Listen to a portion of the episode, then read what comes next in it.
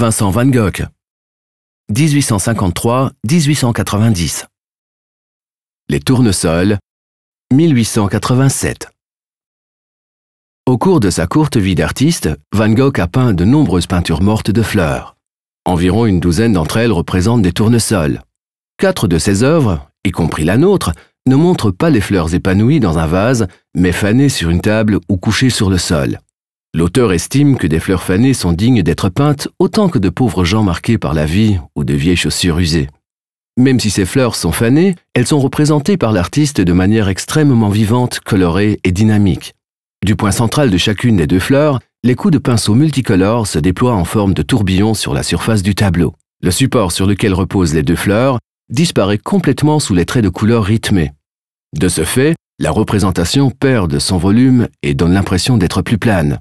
Comme dans la plupart des œuvres de Van Gogh, ici, les couleurs et leur application font ressortir les tensions intérieures de l'artiste pendant qu'il peignait. Faute de moyens financiers, Van Gogh repeignait par-dessus certaines de ses toiles. Ainsi, une analyse du tableau au rayon X a révélé les traits d'un portrait masculin sous les tournesols. Il s'agissait probablement d'un autoportrait. Van Gogh avait offert ce tableau à son ami peintre Paul Gauguin. L'œuvre est ensuite passée entre les mains du marchand d'art Ambroise Vollard qu'il l'a alors vendu au peintre Edgar Degas. Après la liquidation de la collection privée de Degas, le tableau est devenu, dans les années 70, propriété de la famille Loser, qu'il a finalement offert au musée des beaux-arts de Berne.